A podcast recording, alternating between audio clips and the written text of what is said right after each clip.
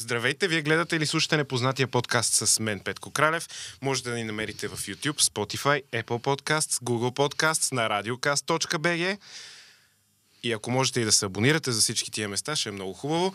Приключвам с тези апели, защото при мен е един човек, който, между другото, ще ти кажа след малко, а, от кога искам да дойдеш тук. При мен е Флора. А, Добре, ютубър, инфлуенсър, водещ БНТ. Да. Можем ли да го кажем? Можем. Можем да го кажем. Водещ си официално. Какво друго? Студент Студент, да, по също. журналистика. По журналистика в Нов Български. Чудесно. А, И да. още как би се представила ти?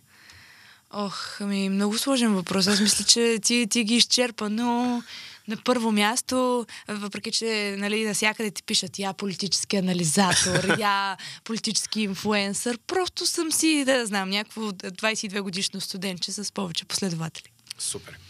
А, сега, понеже така са пресни някои неща, които а, се случват в страната. Преди да минем към цялата тема за ти кога започна да се занимаваш с видеа, кое ти беше искрата и така нататък, а, айде да си поговорим първо за БНТ. Давай. Защото то е най-последно Така е. а, от нещата, които виждаме, че правиш. Как стигна до БНТ, всъщност, от ютубър просто? И, и какво е чувството, особено на твоите години, смисъл, ти си на 22, телевизията е на много повече. да, да. А, Там все още е, минавам за млад човек. а, аз тук минавам за млад човек, макар че вече има по-малки хора от мен и Не, това не е да се хубаво, това не е хубаво. Да. А, да, как Ще е? направиш като чувството? мен, ще се обградиш с по-възрастни хора, за да продължаваш да се чувстваш млад. Защото аз сега като ютубър вече аз виждам новите известни в TikTok, тиктокърите на по 16, 17, даже ня- някои на 15 човек с по 600 хиляди последователи. Си казвам, окей, добре, идва новото поколение, което ще ни измести и затова Да. отидох в БНТ, за да се чувствам млада. Абсолютно. Да, така започнах а, там а, работа, всъщност преди, може би вече близо две години, още няма две години, те се свързаха с мен и ми казаха така и така, следим те, били искала да работим заедно, да си сътрудничим съответно. А, като това в началото беше под формата на YouTube видеа, които аз правех Точно така. всяка ти седмица. обзор. Да, обзор на новините. А, по принцип, даже още трябва да продължавам да го правя, обаче малко много ми идват нещата понякога и закъснявам с а, това, но простено ми е сега, след като съм водещ. А, и общо взето така започна цялото нещо. След това, тази година, лятото, всъщност по много, много случайен начин, даже те, повечето ми истории всъщност стават на база някаква случайност или късмет. Аз единия ден бях решила да отида в телевизията и се качвам и бяха направили някакъв ремонт и са преместили нали, кабинетите по различен начин или не, може би не съм се качвала преди, не знам. Търсех счетоводството. И се качвам в четвъртия а, етаж и отварям офиса на а, шефката на новините. Сега тя си има точна длъжност, обаче не знам каква беше директор на а, новини и информационни предавания. Не, новини и актуални предавания. Сега да не се изложа тук.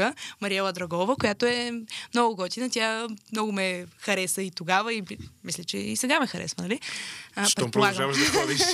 да, но тогава аз съм я виждала, може би, само няколко пъти и честно казано, аз съм много лош физиономист и много лош а, запомнящ човек. Аз имам, почти съм убеден, че имам склероза. Аз помня 3 секунди човек. Даже след няколко седмици, ако нещо тук си говорим интересно и ти ми споделиш, ще съм като, абе, някой ми каза, ама не си спомням кога и как. Много съжалявам, че трябва Няма да го проблем. чуеш. И влизам там и, и след така разочарован съм а, окей. А, и тя като, търсиш ли нещо? И аз, еми, счетоводството, но то май не е тук. Добре, чао. И тръгвам да излизам. Тя започва, как си, нали, как си прекарваш лятото, ще ходиш ли на почивка? И към ми, няма да ходя, аз само работя, работа, работа, работа, винаги. И тя каза ми, след като нямаш работа, може да те сложим да водиш сутрешния блок с Симеон защото неговата партньорка Христина тогава нали, беше в отпуск. И си към, да, много хубаво би било да го направим, евентуално пишем. Нали, българина има едно такова, чуваме се, чуваме се, Да. държим връзка.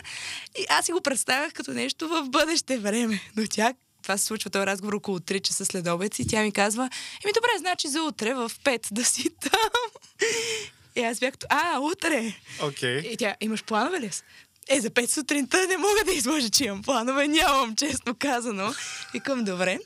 А, но аз много се зарадвах, въодушевих се. Беше малко така наистина през глава, обаче то, лятото е сезона, в който в телевизионния ефир можеш да тестваш нещо и да видиш дали става. Да.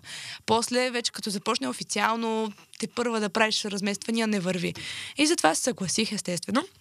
Първите ми три ефира са нещо, което ще коментирам след няколко години, когато е минала травмата и кринджа от това да ги, да ги погледна и да си ги пусна, защото не бяха въобще добри. Но минаха тези три ефира.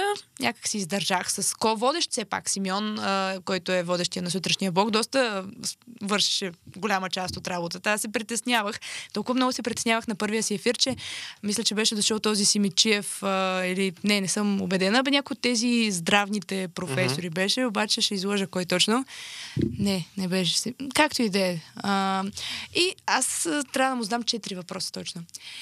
И съм си ги записала, разбира се, в сценария ги пише. Само го поглеждам и въпросът е две изречения. Съм като, какво смятате? За какво си веднага го чета? Смисъл не мога да запомня две Има изречения. си притеснение, да. Много сериозно. Живия ефир е нещо страшно. Абсолютно. И аз си го представям сега, не, не знаеш, може би, но последните две години аз съм гласа на Евровизия в БНТ, мъжкия. А! И, съответно, при мен също имаше жив ефир в БНТ. Да.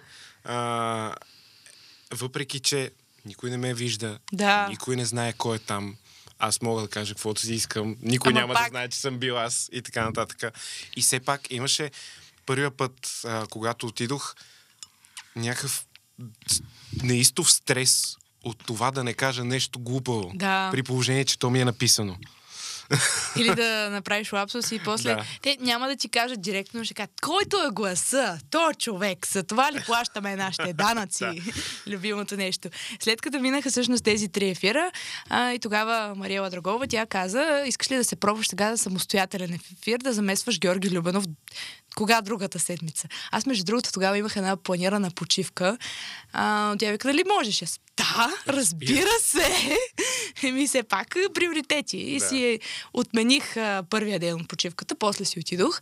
А, и, нали, съответно, м- това е, между другото, без шега, може би най-сложното нещо, което съм правила в професионален план, въпреки всички видеа, въпреки нали, интервютата с Бойко Борисов, с Корнелия, това, че съм прекарвала по един ден с тия хора и съм работила, нали, за да произведа това съдържание с партийни лидери, това беше най-страшното нещо mm-hmm. в живота ми, защото имаш два часа ефир, в който си само ти, това се излъчва на живо, това го гледат хората.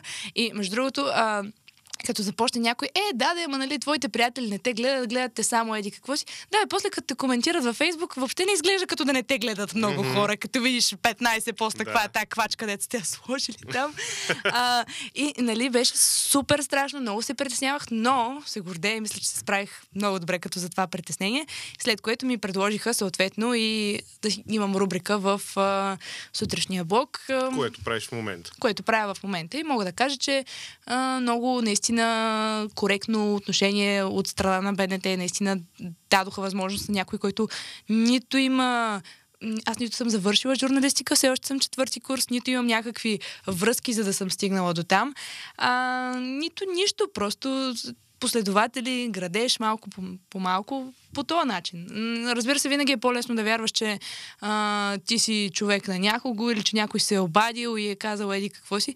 Аз затова съм и толкова откровена с, с поделянето директно на историите, как се случват, защото смятам, че ако си открит, хората ще могат да проследят част от това как ти не отиваш от А към Я. Ти минаваш през всичките букви да. малко или много. И така.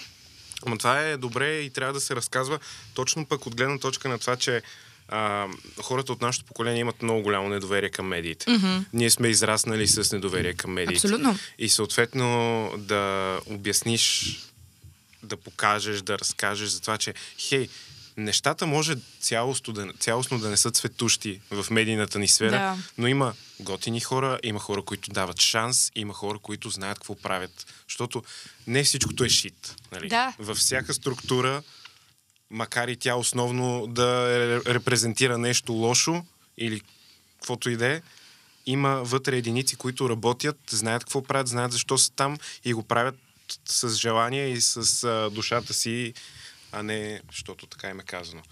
И от тази гледна точка аз също в БНТ опита ми е с страхотни хора, които са супер първо възприемчиви към това, че аз видимо съм много по-млад от тях, Да. видимо нямам опит в това да правя симултантен дублаж на живо, плюс Ага. малко превод. Да. Нали, бяха толкова гостоприемни и толкова с разбиране подходиха към всичко, което не ми беше ясно, към всичко, което ме притесняваше, към това, че направих все пак и лапсуси в крайна сметка. А това е много важно, защото ако видиш някакъв млад човек, който сега те първа се изгражда и е много нов в тази сфера и го смачкаш в този по-ентусиазирания му период, ти произвеждаш ни роботчета, които просто ще правят точно колкото е необходимо, не повече, не по-малко, за да могат да получават едни пари, но няма да имат някакъв хъст да постигнат нещо над това, да надградят.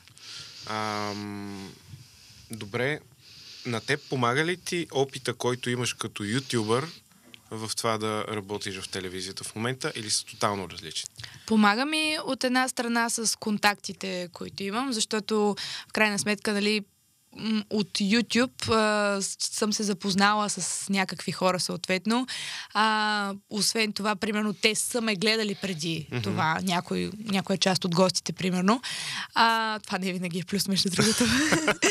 а, и, и съответно понякога можеш а, да ги поканиш и те да, да откликнат по-бързо, отколкото в а, ако съм някой абсолютно непознат за а, какъвто и да било екран. Иначе в а, самия ефир на живо не бих казала, че помага, защото това, което аз правя в YouTube от години, е да си обработвам видеята по много определен начин. Винаги то имам има много стилистика. тежка обработка с а, всякакви зумове, отрязани части, всякакви Много ефекти, кътове. много катове факт. И аз, отивайки на жив ефир, аз не можех да кажа едно цяло изречение, човек. аз бях е така.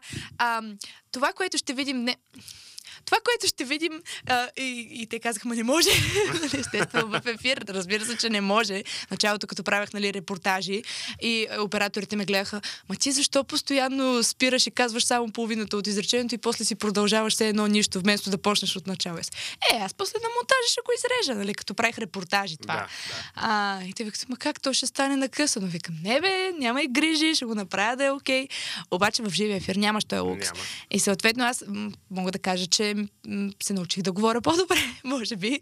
А, да използвам в крайна сметка някакви а, неща, които в YouTube няма как а, да ги приложиш. В ефира можеш да си също така много по... М- как, как да го определя? По сериозен. М, В YouTube не винаги това се възприема. И обратното, съответно. Да. А, в крайна сметка, да, ти можеш да вкараш това, което според мен е плюса на човек като теб да е в телевизия, като БНТ, е, че можеш да вкараш малко от културата на по-младите хора. Малко повече свежест. малко повече свежест, малко от начина по който ние общуваме, начина по който ние виждаме нещата, така да се опиташ да го прокараш и там. Те много го искат това, между другото. Първите ми две предавания, аз отивам и съм като, добре, сега ще съм новият сериозен водещ. И след това, примерно, заместник, заместника на Мариела Драгова, не знам, много ми е тъпо с тия позиции, защото аз никога не съм имала шеф. И сега като имам шефове, не, не мога да им назова точната позиция, но а, ако ме оставиш 3 секунди, ще се сетя. А, еми ще го кажем да е заместник директор на агенция, не агенция, ми на дирекция новини и актуални предавания. Мисля, че е окей. По принцип Така. в БНТ са много дълги Много, да. а, титлите на хората. Даниел Чиров се казва човек. Той, между другото, е най-големия ми критик, което въобще не е лошо, защото повечето хора, като ме видят, и са като О, ти си идол на детето ми, ти си толкова иронична, толкова забавна или еди какво си. И рядко срещаш хора, които хем те харесват, хем те критикуват Да. вече. А, но той още на второто предаване ми каза, ти ставаш скучна. Не искам да станеш типичния БНТ човек, който седи и гледа сериозно от камерата, защото ние имаме този стил. Той е за новините, той е за Естествено. а, панорама, той е за референдум. Обаче, когато вкарва някой като теб, ти трябва да привнесеш себе си, а не да прихванеш Да. от типичния нали, стил. Трябва да вкарваш хумор. Те постоянно искат, ма прави повече шеги, ма някак си по-отпуснато, а, жестикулира и става. И аз съм като, ма, зрителите няма да го харесат. Не, не се интересува от това. Нали, ние се опитваме друга аудитория да удовлетворим в крайна сметка. Така че те насърчават това. Бих ги похвалила в това отношение. А от гледна точка на YouTube, ти, нали, говорихме си, нямаш mm-hmm. много време в момента, покрай БНТ, покрай други неща. А, там нещата кога започнаха? Аз знам, че ти си учила в Англия. Така е. Да. А, там в, в пансион, гимназия. В пансион, да, 11 и 12 клас. Да. Вече навсякъде казвам, че съм спечелила стипендия, защото м, така се случи. Преди не го казвах във всяко интервю, обаче откакто работя в БНТ, нали, постоянно трябва да има някакви а, спекулации, а, а, о, родителите, че са богати или еди какво си. А, от, вижте, тя е учила в пансион в Англия. Така, спечелих си стипендия на 17 години от 500 души. Пет бяха избрани да учат в Англия. Нека, не, че нещо, ама след като се налага да бъда един от тези хора, след като това е, което се изисква. Ма подлагай си добре, да. Ами да. И спечелих стипендия, отидох да уча там. А, и след това се прибрах. Това е. А YouTube започнах докато бях, мисля, че в края на 11 клас. Тоест от там. Оттам, защото исках да поддържам контакт с България и до някаква степен вече трябваше да се ориентирам какво искам да правя в живота. А си казах, добре, аз сега ще уча журналистика. Обаче, какво ще направя, като се върна в България? С, а, или дори аз тогава мислех, че ще уча в Великобритания а, журналистика. И какво? Връщам се в България с една диплома. Вече всеки има диплома от Англия. А, това въобще не е достатъчно. Ти си един никой. Нито имам познати в тези среди. Е, сега е вече различно, защото познавам и политици, и журналисти, но след YouTube всичкото това се случи. Но тогава аз нямах абсолютно никакви познати никъде. И баща ми, и майка ми толкова се опитваха да ме разобеждават да уча журналистика, да се занимавам с политика. Даже баща ми не ми говори една седмица, като разбра, че искам да се връщам в България. Вика, ти си разочарование, това е просто края. Викам, човек, аз искам да се върна в тази държава, да я оправим. Ами да. И той вика ми не, след като си решила да си проваляш живота, тогава занимавай някой друг. Вика, аз не мога да ти помогна в това отношение. Викам, ху. И така де, в, казах си, добре, след като аз нямам връзки, а, сега не съм с някакви розови очила, знам как се случват малко или много нещата в, и не само в България, си казах, окей, аз не ги познавам тия хора, обаче може да стане така, а, че те да ме познават пък след време. Да. И вече виждах а, как изгряват някакви западни инфуенсъри, докъде стига това цялото нещо и си казах, аз имам доста интересен живот в Англия. Много бих искала, ако мога да си го споделя и това го гледат други хора. И когато видях, че това вече работи, имах 5-10 хиляди абоната, тогава си казах, хубаво, аз няма да а, съм човека на еди кой си, когато отида на интервю в БНТ или някъде, обаче ще отида и ще кажа, пич, ако аз а, имам 100 000 човека, които ме харесват и ме следват, поне част от тях ще гледат това нещо, защото аз го водя, Да. поне част от тях ще прочитат някаква статия, защото аз съм я написала. Така че аз все пак имам нещо, в което да предложа, което да е малко повече от усмивка и CV и нещо такова. Така че беше си и съзнателно решение да развивам YouTube, за да ми отваря и други врати. Да. И сега всъщност това се И случва проработи, проработи, да, много добре Намерила даже. си модела. Ами да. Аз а, първото видео, което ми попадна, а, беше когато оценяваш новата линия на метрото. Да. И Аха. оттам нататък се върнах, гледах назад доста Ти си от а, втората вълна абонати, така да Да, да. А, Не си OG, няма. е, не съм OG. Не, окей. Съм OG. Не мога всички да следя. А, за разлика от мен, която следи този подкаст от самото му съществуване, Сериозно? не. И аз, и аз си мисля, че не е сериозно. А, попадали са ми видеа... А, не, Ма всъщност... си казал, баси простотията. че- А, мога ли да псувам тук? Можеш, да, няма Добре, окей. Всъщност, чакай сега, опитвам се да, да си спомня кое ми попадна първо. Но това, което ми направи впечатление от първите неща, които гледах, а, беше точно начинът и на монтаж. Вкарването на Някакви изрезки. изрезки от а, това как говорят Да, а, дали от пленарната зала или от интервюта политици и също така чалга музика. Добре, това е ново. Това, между другото, съм го чувала от хора, ма не са ми го казвали така отчетливо. А, ами то си на мен ми направи впечатление. Не бях Добре. виждал някой да, да смесва толкова стилове на направене на монтаж в Ага. една продукция. И, и това ми така ми остана много силно като впечатление. И също след това, почвайки да те следя редовно и да гледам голяма част от нещата, които казваш, не мога да се изкривя да кажа всичко. 100% съм пропуснал нещо. А, И последната година има едно видео, малко Е, ми било... съм го а, гледал, добре, да. окей. То ти толкова качваш, че не минава А. този номер тук. Та, се, зам... винаги си мисля за едно конкретно нещо и то е как решаваш за откъсите? Имаш ли моменти, в които сядаш, гледаш интервюта и си казваш, това ще го взема 100%, ще ми послужи някъде, и това ще го взема 100%, ще ми послужи някъде. И си събираш една база от такива mm-hmm. неща, които после ползваш, или е докато правиш монтажа на видеото, търсиш специфично нещо. Значи, ако а, получавах а, монета всеки път, когато получ... са ми задавали този въпрос, тях да съм вече нямаш да работя никъде, да ти кажа, ще съм се пенсионирала. Но истината е, че е смеска и от двете. А, общо взето, преди, в началото, когато имах повече време, сядах и си гледах интервюта и си записвах леле, това 100% ще ми трябва някъде и си записвам фразата, името на човека, минутата и самото интервю. Да. При кой. Нали? А, това го правих до един момент, в който просто не знам, може би ме домързя да го правя повече, но наскоро сега, примерно, пак така направих. Гледах едно интервю на професор Иво Христов, а, който да така говореше много монотонно за ам, негативната съдба на човечеството и на България като цяло.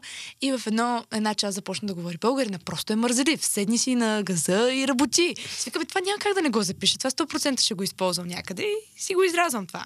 Но в повечето случаи последните 2-3 години просто м- сядам да правя монтажа, даже сега правя това и си казвам, добре, кой ми се гледа днес? И си пускам, примерно, Корнелия Нинова. Три интервюта. Аз вече, за да стигна до тази част с политическите изрезки, съм... Това е минало известно време, трябва да кажа. Аз съм го гледала това видео, правила съм кътовете, зумчетата. Тоест, аз го знам почти на изуст към този момент. Знам фразите, които казвам. Слушала съм го много пъти. И съответно знам горе-долу какво ми трябва. Изразвам си по-интересните неща от това интервю Гледам си е така, правя си един списък, един тефтер, обикновено е по 12-13 страници с частите, на които бих искала да сложа някаква изрезка. Uh-huh. и си пиша нали, горе-долу каква трябва да е. И така докато гледам интервюто си преглеждам постоянно тефтера и съм като, аха, това става за тук, това става за тук и горе-долу така работи. А, другото, което ми прави впечатление е, че а, много често се включваш а, с кътове докато правиш монтажа да. и виждаш нещо, което не е окей okay, ага. и се включваш там да обясниш нещо допълнително. А, това като похват съм го срещал и на Запад. А, правят го много ютубъри mm-hmm. и така нататък. М- смяташ ли, че а, ти помага... В смисъл, ти като седнеш да правиш видео, искаш ли то да е перфектно от край до край или по-скоро искаш да има един елемент на седно, леко си неглижирала и леко е mm-hmm. през пръсти. Тоест търсен ефект ли е това? Абсолютно е търсен ефект. Аз това е което хората не разбират, че в някакви места аз дори нарочно оставям части, които те да вземат и да кажат ха-ха-ха, много си зле, как може такова нещо. Имах едно видео преди 3 години, в което с Боян, един приятел, готвим, той е влогър всъщност, сега участва в къщата на инфуенсърите, как го представих, един приятел там. А, готвим шарам по манастирски. Аз взимам нещо, което е мисля, че беше чесън или лук. И казвам ми, то е същото. И бях объркала еди какво си. И да. Това е канала и на Флора. Малко по-назад мисля, че ето това е.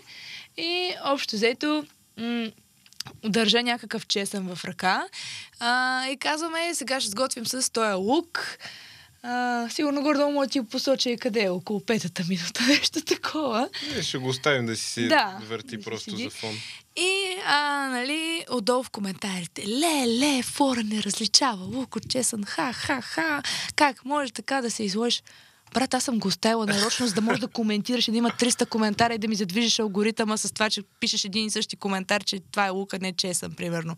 Абсолютно нарочно е, защото хората, първо, че им даваш нещо по да. този начин, а даже понякога, когато правя това с обработващата флора и нарочно а, оставям някакви моменти, в които мога да направя шега, обаче не я правя, защото забелязах в последните години, че колкото повече иземвам аз да се усмивам сама себе си и да правя шегите с обработващата фора, толкова по-малко коментари, защото аз съм направила всички възможни шеги, които могат да се направят да. с това нещо и те хората нямат какво да Ти си кажат. страшнала сама вече. О, да, то вече смисъл. няма смисъл. Да. И с това си викаме, ще ми оставя малко поле за действие. Понякога тук сами да направят шегата, примерно. И топ коментара да е нещо. Значи тук имаше един коментар. А, това е градски либерал, може да разречи, а, различи нож за рязане от нож за мазане, но не е лук от чесън. А, ей, Чефо е коментирал. Гледай. А, Бога на монтажа е казал е, Чефо. да. Виждаш ли го?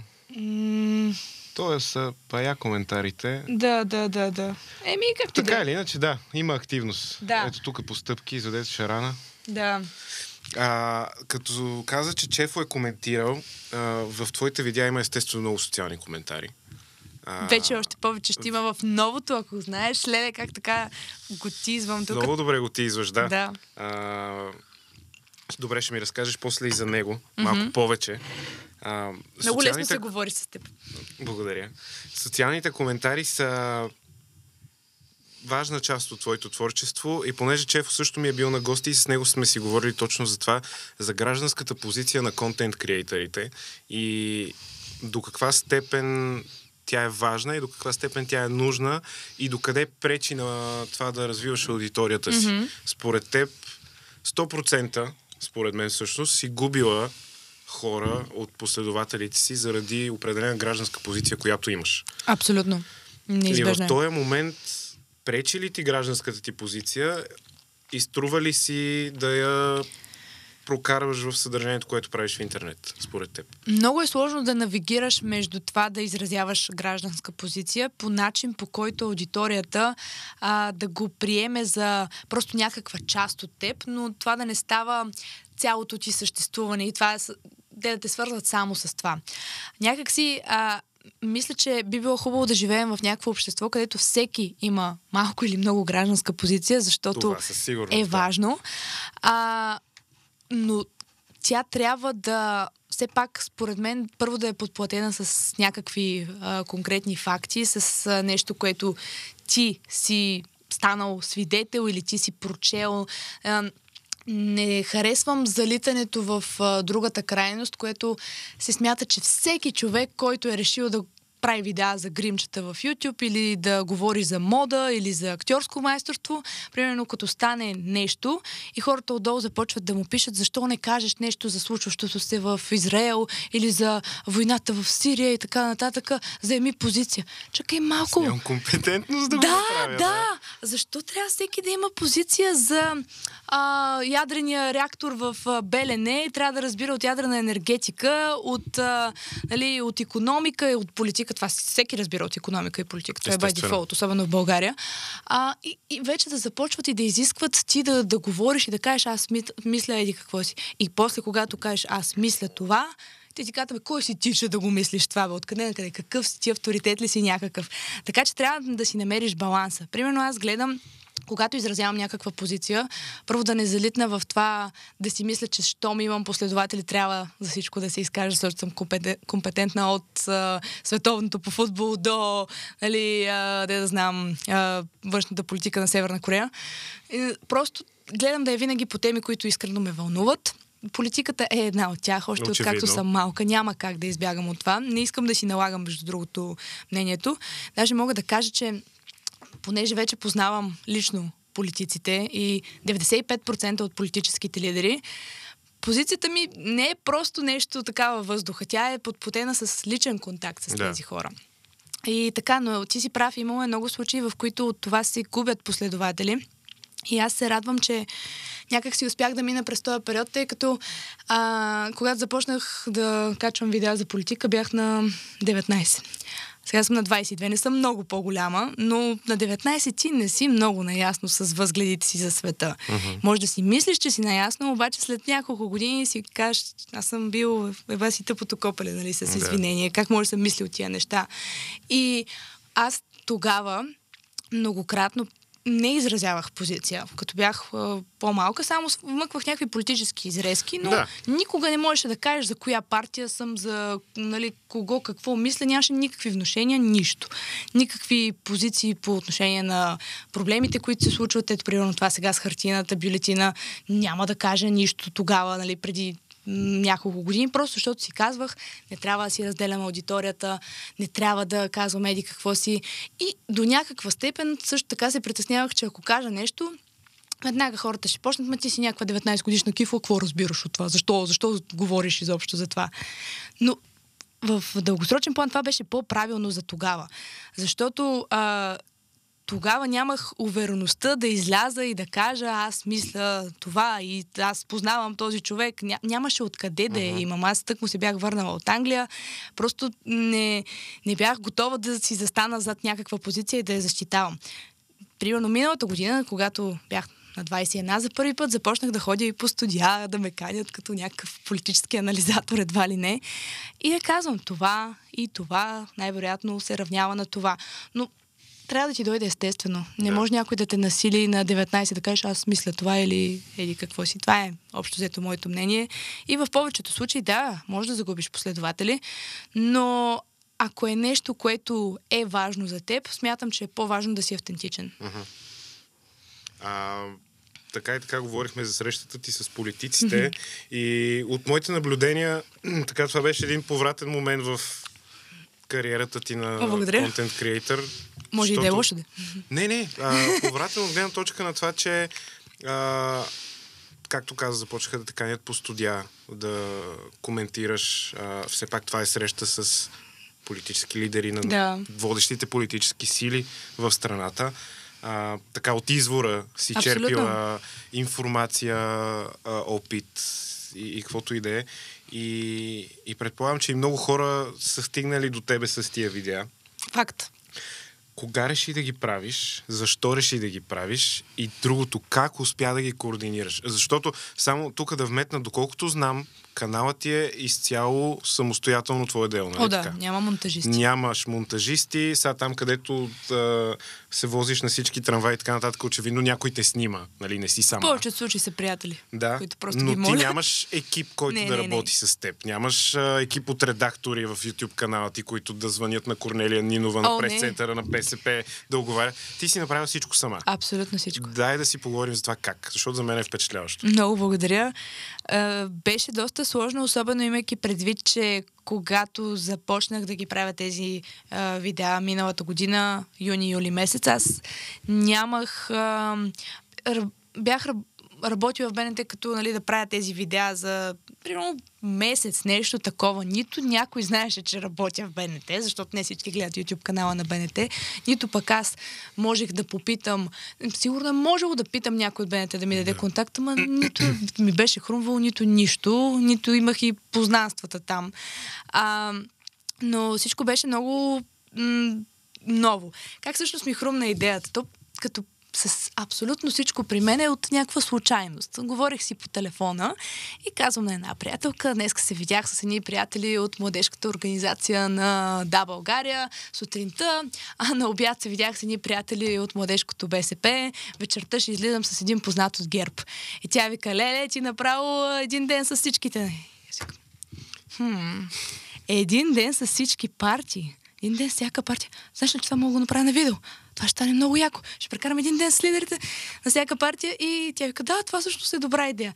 И оттам, естествено, след този разговор, аз а, започнах да им пиша на всички. В първата, а, първото издание на тази а, култова поредица участваха, ето ги малко по-надолу де, а, Влади Панев от Демократична България, ето Корнелия Нинова, Майя Манова, Тошко Ирданов, а, Александър Сиди и Бойко Буй. да, добре, за да ти го представя, ако искаш. Класика. Може би не го не си го чувал, но да, един политик, да, тук български.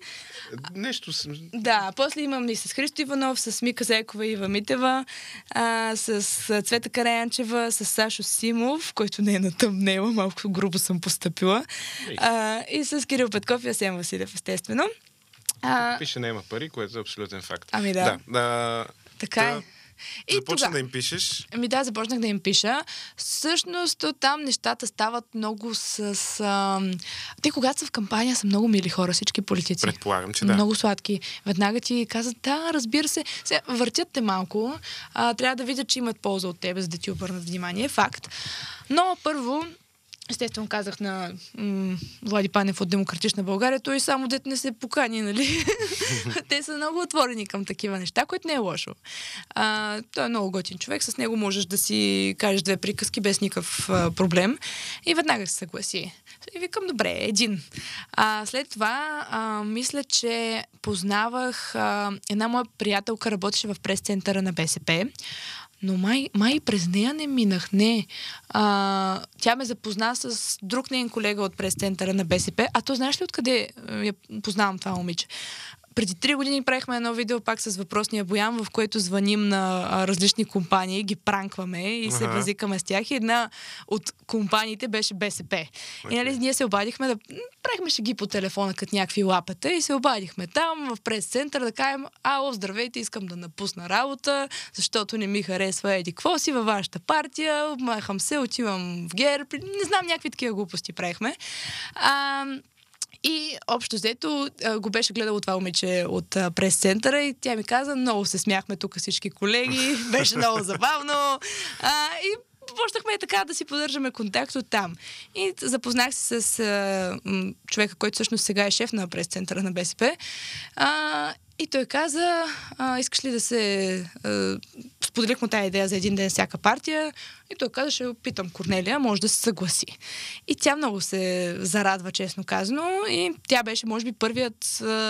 Не, втор, вторият политик, който каза да. И аз си казах, имам един голям. Добре, това е начало. И вече от тук нататък е лесно. Отиваш при... Предполагам, че като един си навил, останалите да. повличат крак Е, бързо. При Майя Манолова отиваш и веднага се съгласява. Сега при Тошко и Бойко Борисов беше много така е, по-сложно, защото Тошко Йорданов тогава и има такъв народ не даваха интервюта. Те не ходеха по телевизиите в тази Да. кампания. А Бойко Борисов и до сега почти не дава интервюта, много рядко.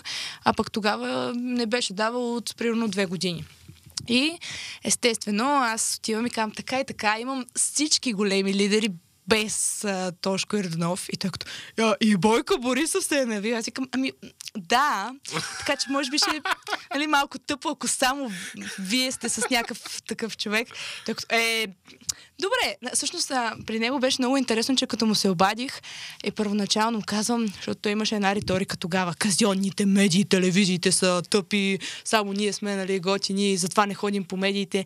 Казвам, здравейте, обаждам ви се от YouTube канала на Фора, а, тъй като, нали, знаете, казионните медии са много тъпи, шивани и какво си. А, аз имам YouTube канал с 112 хиляди абонати, и той само, вау. Казвам, извинете, не ви чух. Той каза, Вау, просто съм впечатлен. Това са много абонати. Викам, нещо се е бава с мен. И му казах, и той вика, добре, добре, ще ви дадем интервю. А само откъде ми имате телефона?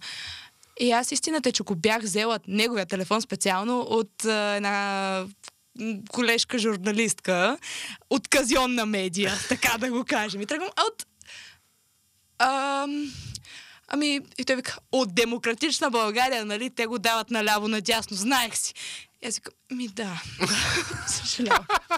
И той вика, добре, добре, няма проблем, не се тревожете. А това е жестоко. Да, и той се съгласи. След това вече в ГЕРБ, аз до последно не знаех, но казвам, имам Тошко Йорданов, имам Корнелия, имам всички, имам Майя. Вие си избирате. Нямах никакви очаквания, че ще дадат Бойко Борисов. Аз не си правих иллюзии. До последно ми казваха, Дани Митов е готов, утре ще снимате с него. И в 9 часа вечерта, в петък или събота беше това, ми казват, окей, Форче, утре в 10 с Бойко. Съм като, какво? Аз не съм подготвена. И аз бях и болна тогава. И само им пращам снимка на скриншот на Бойко Борисов, как е в Турция с Ердоган с Иста- Истанбул. И викам, а той не е ли в турците? Е, той ще дойде специално. Той до тогава ще дойде, до 10 Ами сутринта това има го време. къде е? Си викам, добре.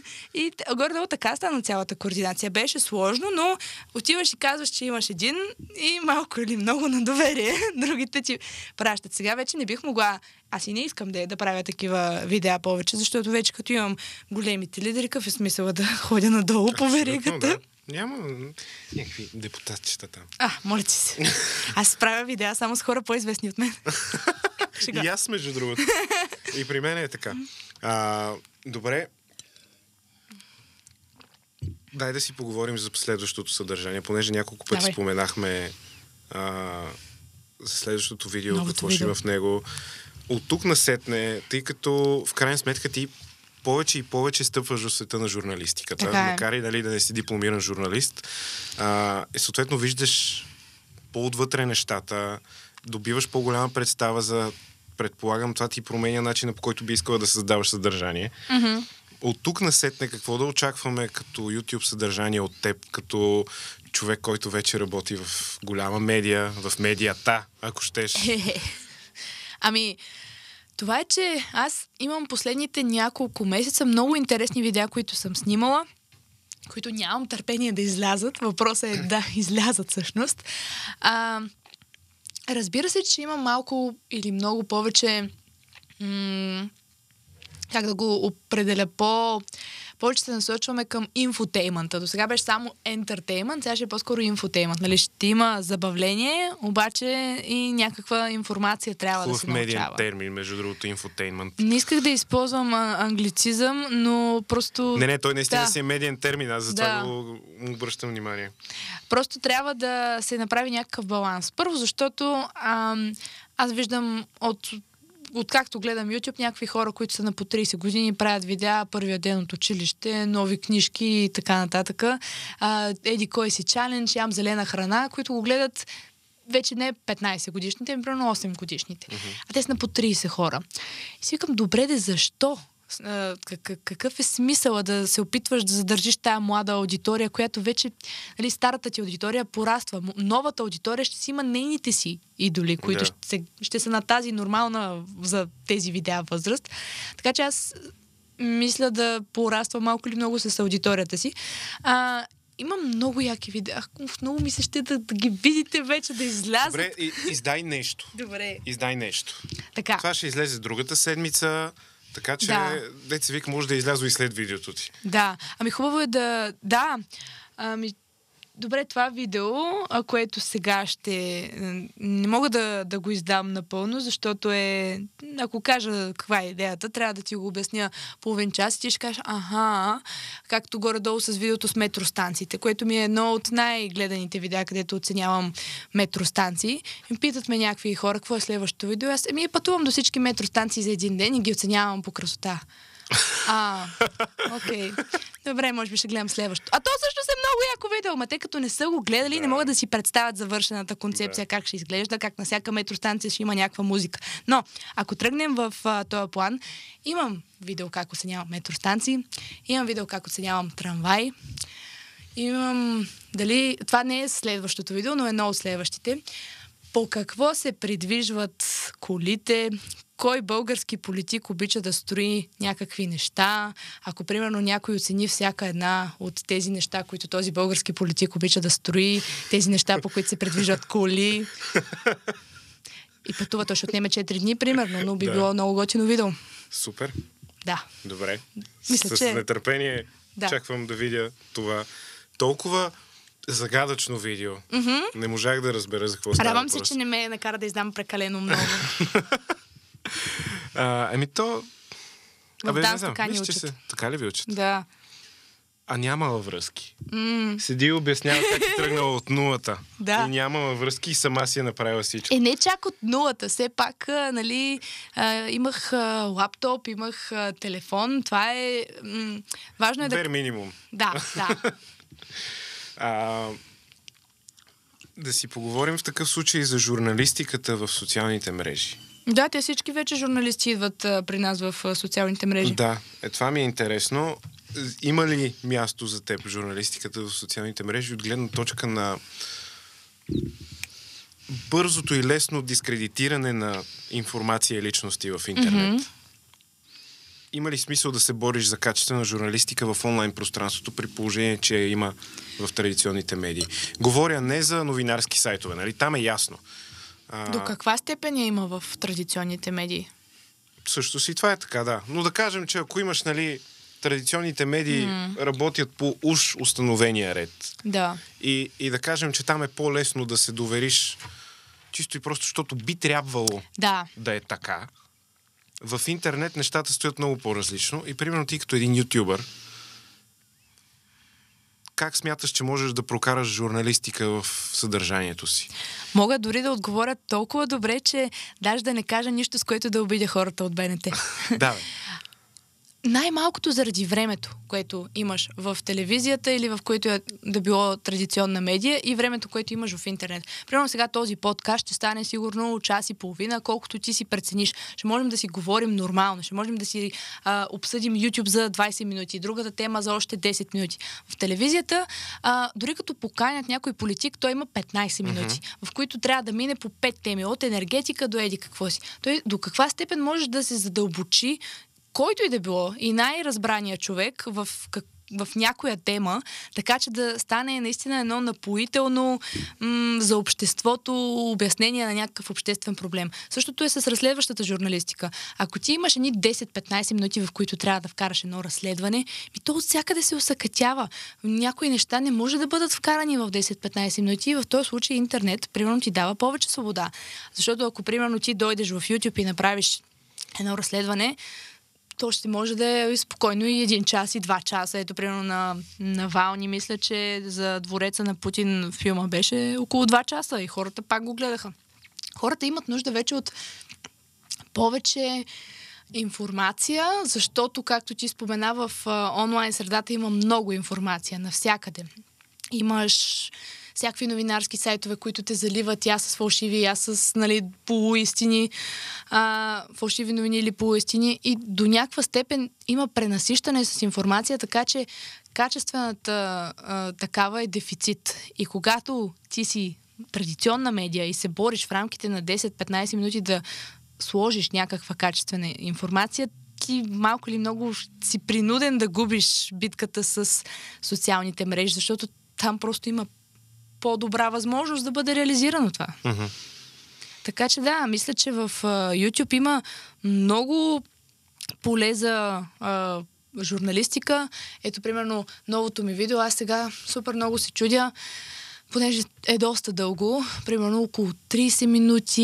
И си казвам, добре, 30 минути за това нещо има ли смисъл? Обаче е, последното видео е 40 минути. И въпреки това си има а, повече гледания от други видеа, които са по-кратки. Mm-hmm. Хората вече искат повече като повече да е с дължината на едва ли не малък филм да. или нещо такова. Хората, които са, които да, са в, интернет. в YouTube специално, в YouTube, ми прави да. впечатление, да че искат дълго съдържание.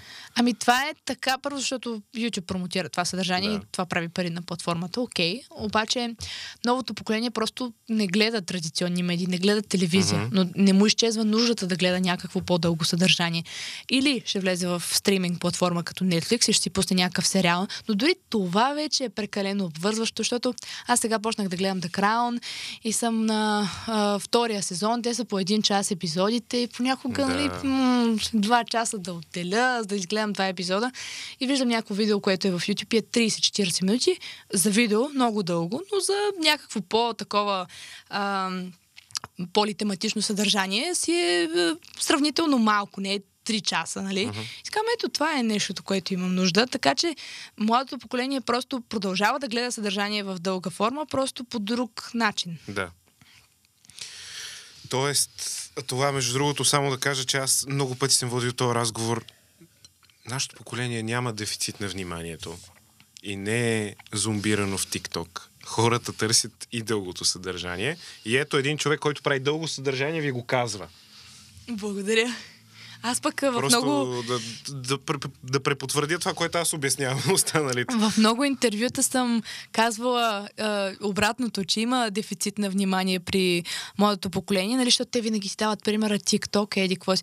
Човек, дори в TikTok вече увеличиха лимита да ти е до 10 минути на едно видео, което качваш, което е да. интересно. Да не говорим, че в TikTok има и лайв, то лайв може да, да е час и освен това, винаги е имало нужда хем да имаш кратко съдържание, mm-hmm. хем да имаш и дълго. Не изчезва нуждата. Може би това, което е, че това дълго съдържание вече трябва да е по-интерактивно, трябва да, да е по-привличащо. Ето, примерно, аз правя видео 40 минути, ама на всеки 3 секунди, даже като цъкнеш тъмнела, се случва. Се случва. Да. Има я надпис, я ня... се сменя картината, я ъгъла, нали? А, ако седя и 40 минути говоря просто ето така, в а, нали, една позиция гледам само една камера, тогава да, може би на 10-та минута или на 5-та минута хората ще си кажат, окей, аз да си пусна тук нещо, прането или не знам. Ам, добре, ти кое искаш да развиеш повече в себе си? Онлайн съдържанието или телевизионера? Със сигурност онлайн съдържанието, въпреки че не личи. А, просто защото м- първо, че имам пълен креативен контрол. Аз не мога да се оплача, че в БНТ не мога да направя каквото искам, но никога няма да е перфектно в моите очи, защото за мен много повече е интересно да правя монтажа, да слагам песните, да, нали, да обработвам чисто като визуално цялото нещо, как ще изглежда, а, кое след кое ще следва, а, отколкото само да говоря пред камера.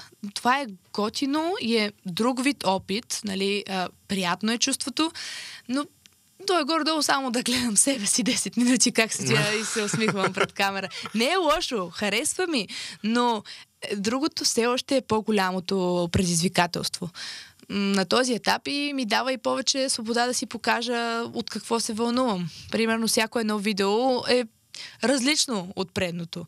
Докато в, когато си изградиш някаква рутина в телевизията, колко различен да ти е ефира в понеделник от то в сряда или то в петък? Няма как. И в тази връзка днес четох един твой статус. Разкажи, моля те. Чай, за какво беше част? За алармата на телефона А, да. Ти. Разкажи на, на нашите зрители и слушатели за твоята аларма. Аз тук сега мога да го разкажа по-добре, защото като го напишеш, винаги звучи малко по-тъпо. А, Значи, днеска ефира ми беше от 7.20. Обикновено е в 9.07. Даже сега заради световното е от 8.45. Но във всеки случай не е в 7.20. Mm-hmm. Аз не съм човек, който обича да става рано, затова много се гордея, че работя в сутрешен блок и се научих да ставам рано вече. Това е лично постижение. Мисля да си го кажа на края на годината в новогодишното обращение. О, не, сега. Е! Е, не, ако искаш, ще го махнем. А, бе, глупости, нищо. То, то малко или много се подразбира, смисъл, кога да има новогодишно да, обращение. Макар, че в моя канал нищо чудно и в юни да има. Но както и да е. А, общо взето това си го броя като постижение. И днес, а, като ми а, звъна, навих си няколко аларми за 5 часа. Те звънят, обаче аз пак съм ги изключила. Аз затова спя на включена лампа някои дни, когато се чувствам твърде уморена, защото знам, че просто ще си изключа инстинктивно алармите. И аз се събуждам в 6, в паника, отивам, хващам такси, стигнах на време, а, гримираха ме, направиха ми прическа, всичко точно. И съответно влизам си в ефир, обаче по принцип алармата ми за излизане от вкъщи, когато съм на нормален ефир е 7.30. И аз просто не съм изключила, не съм фактурирала това, че ще звънне в ефир. И само си седя така. И към 7.30 чувам туф, туф, туф, туф, туф. Нали, това е една песен, която аз преди години си свалих, преди да ползвам Apple Music и Spotify. А, си купих песента Долар Лев на Куп НЛО, защото ми трябваше за нов видео и свикам, окей, ще си я купя. Струваше 3 лева, между другото. И не знам защо, ама съм си сложила тогава за аларма.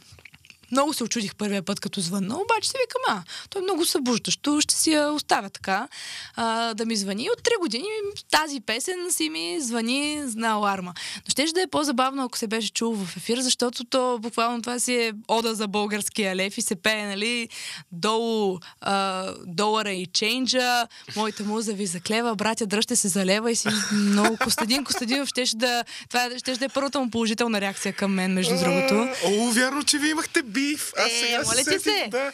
О, не. Аз имам малко бифове, но винаги качествени. Да. Добре, айде да разкажем и за бифа и да приключваме. Кажи сега, защо се скара с Костадин Костадинов в Фейсбук?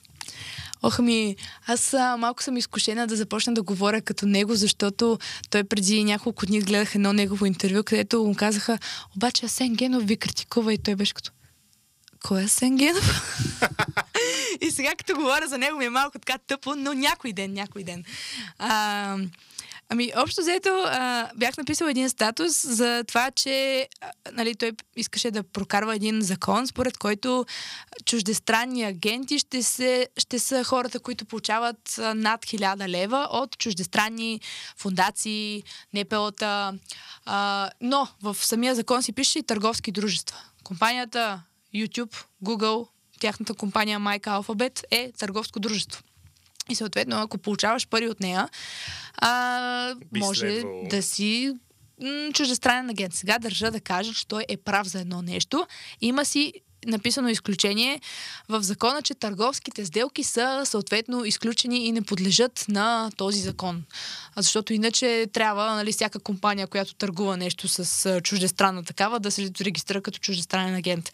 Обаче, може ли Костадин Костадинов да гарантира, че в български съд, аз като обясня, че съм ютубър и че получавам пари от YouTube, съдята, който е на 65, ще ти каже, а, то от YouTube това е друго, то не е, нали, не е чуждестранен агент, това е съвсем различно. Защото има много юристи, които ми казаха, че това е по усмотрение на съда, че всеки закон в България се тълкува по какъвто начин си реши съдята. Mm-hmm. Общо взето и спря- спрямо това срещу кого се прилага, разбира се. Ако се прилага срещу наши хора е така. Може би той е прав. Аз вече стигнах до заключението, че може и да е прав. Но във всеки случай, нали, аз си го бях написала този статус, започна някакъв а, дебат отдолу.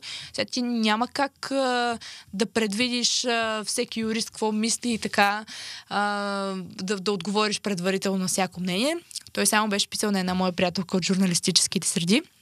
А, ако Флора има съвест или доблест, по-скоро беше доблест, да ми се обади. Това е телефона ми. Съм като добре. Но така да чухме се след това. И той в един часов телефонен разговор, не си измислям, наистина един час, а, говореше за абсолютно всичко. Трябва да кажа, че даже за някои неща бяхме на едно мнение. Примерно, а, не са свързани с а, България в повечето случаи. А, говорим си за нещо и той, той се отметва, просто продължава да говори за някакви неща. А, и аз даже мисля, че си изгълвах прането тогава, просто защото нямах много какво да правя. Бях си направила ни тортилки и точно преди ми се... Той ми звъни, аз тръгвам, захапвам си тортилката си, «Ми, теба, че тъпо. И така, общо взето, говорихме си и той след това ме изтипоса в един пост, написа за мене нещо. Аз тогава веднага писах на Чефо и на Любо Жечев, защото в поста си пише журналистката Флора Стратиева, която лъже брутално. Обадих се на жената, беше подчертал на жената а, и казах, че греши и така нататък. И аз го скриншотвам, пращам го на Любо Жечев и на Чефо и викам, и какво стана? Пет месеца правите видеа за котството и накрая един пост Вярно, и да. пише за мене. Така е. Еми, това е. Еми, това е да оставиш отпечатък трайно в на някой Защото го жегнах. Е, естествено, да. А, но в крайна сметка, малко са българските ютубери, които могат да се похвалят, даже да не кажа... Не искам да казвам голяма дума, да, да, че си единствената, но може би са малко българските ютубери, които могат да се похвалят с това, че са влезли в пряка интернет свада с политик. О, да, даже това ми е, бих казала... На първо място в CV-то, според мен, трябва да бъде. Хе-хе-хе. Така е. Сега няма как а, да не кажа, че с оглед на времето, може би не трябва да реагирам толкова емоционално, защото а, в крайна сметка това са политици, когато вече се занимаваш по-открито с журналистика и не си просто ютубър, а, трябва да подхождаш наистина по отговорно към това нещо, не толкова с емоция. Аз все още съм си и на 22, това до, до някаква степен. Освен това, той започна и написа а, добре, да, аз започнах, но той отговори. Можеше да ме игнорира, като всеки уважаващ себе си човек. И политик, най-важно. Политик. Да. А, аз съм много вдъхновен от това, което ти правиш. М, Благодаря. много ми харесва първо присъствието ти, което не е в интернет специфично говоря, естествено и присъствието ти тук много ми харесва, но в интернет ми харесва, че ти си човек, който отстоява това, което е казал, застава за думите си и все пак е склонен да приеме, че те може би не винаги са правилните. И това, което каза по-рано за а, флора от бъдещето в видеята ти, монтиращата mm-hmm. флора, която се подиграва на нали, Флора, която е заснемала видеото, възможността и способността на една публична личност, защото ти вече си публична личност, искаш или не, и то вече в няколко полета, а, способността да можеш да видиш грешките си и да ги посочиш, защото днеска статусът ти с алармата започна с Да. предпочитам сама да ви кажа Да. първа, преди да почне да се говори. Тая способност е изключително ценна и важна и, и според мен трябва много повече хора да я осиновят, особено хора, които създават съдържание, което е за масова публика. В твоя случай създаваш съдържание в YouTube, имаш 120 хиляди абонати, създаваш съдържание в националната телевизия, нали, там можем да си представим, че невероятно зрителите са повече. И след това се прибираш вкъщи, рефлектираш върху това, което си направила и си даваш сама оценка, която е обективна. Благодаря. Само те поздравявам за Много това. благодаря. И казвам и се обръщам към всички хора, които правят подобни неща на Флора, да се научат да бъдат самокритични, защото никой никога не се е родил най-можещия и най-знаещия. Това е толкова интересно, наистина, че е, го казваш и, и ти благодаря, защото искрено хората, които са около мен, те много често, когато ме критикуват, аз съм много така зле настроена. Винаги, а, когато чуя някаква критика от тях, това много ме наранява, ставам по-емоционална. Предпочитам сама. Затова аз винаги предпочитам сама да си mm-hmm. кажа грешките, защото а, това е малко или много защитен механизъм. Примерно, ако ти а, сам м- се шегуваш с това, че камерата ти е зле, или с това, че качваш, както аз шегувам, че качвам видеа един път на високосна година, м- тогава хората няма да са толкова злобни в намеренията си да го кажат. Това е дори м- самозащита, Да. самосъхранение. Защото ако аз кажа, а, леле, колко грозно съм се облякла днес, и ти напишеш, о, леле, колко си грозно си облякла днес, някой ще ти отговори, тя сама си го казва, гледай по-внимателно, нали? И, и просто в един момент ти сам ще свикнеш да си посочваш грешките и да си по-стабилен, когато някой я Да. близък, я далечен човек те критикува. Защото аз в началото бях много зле в понасенето на критика и наистина това ме зарадва, че го каза, значи и съм се подобрила с времето. А, за финал, понеже сме предколедно и предновогодишно, ако искаш и на тази камера, която mm-hmm. те гледа през цялото време, Е. а, може да пожелаеш нещо на хората, които ни гледат или слушат Добре. за, за новата година, за празниците и след това да им кажеш къде да те последват в интернет. Много уважаеми зрители, за новата ни 2023 година може да гледате официалното ми новогодишно обращение, в което ще чуете новогодишни пожелания, съжалявам, а, за целия български народ, както а, за, за съжаление за трета поредна година ще се случи. Трябва да е четвърта, но миналата година пропуснах, но тази година ще компенсирам за това. Така че пожелавам ви да гледате новото видео в канала ми, който е Флора. А, също така може да ме гледате по БНТ понеделник, сряда и петък, зависи дали има световно първенство и дали се гласува кабинет. В повечето случаи в 9.7, сега заради световното в 8.45, ако се гласува в кабинет, не знам вече, но да, горе-долу това е времето. Мисля, че всичко е ясно. Добре, много ти благодаря. Много се радвам, че беше тук. Много се радвам, че се запознахме. Това, което тръгнах да ти казвам в началото е, че когато пичвах идеята за непознатия подкаст mm-hmm. на а, програмния ни директор, ти беше едно от първите имена, които бях казал, че искам да поканя в непознатия подкаст. Тоест аз пичнах идеята с конкретни имена и ти беше в този списък и вече ще те задраскам от списъка, защото О. най-накрая дойде. Благодаря. Най-накрая това се като го кажеш така, се едно съм ти отказвала три. Не, не, не, не, не. Защото пък с Цуро се разбирахме 4 месеца, кога да, Да. дойде. С тебе нещата се Добре, получиха бързо. добре. Така че, изключително много ти благодаря, че си едно име от списъка, което мога с удоволствие да задраскам. И аз благодаря за поканата. Беше удоволствие. Много добър слушател си. Благодаря, желая ти успех през новата година и през всички следващи години и да си прекараш празниците страхотно. А пък а, на нашите зрители и слушатели, благодаря, че са ни слушали. Ако са ни слушали, а, последвайте Флора, последвайте Радиокаст а, в Facebook, а, Instagram, абонирайте се в YouTube, Spotify, Google Podcast и Apple Podcasts и бъдете здрави. Да. Чао от нас!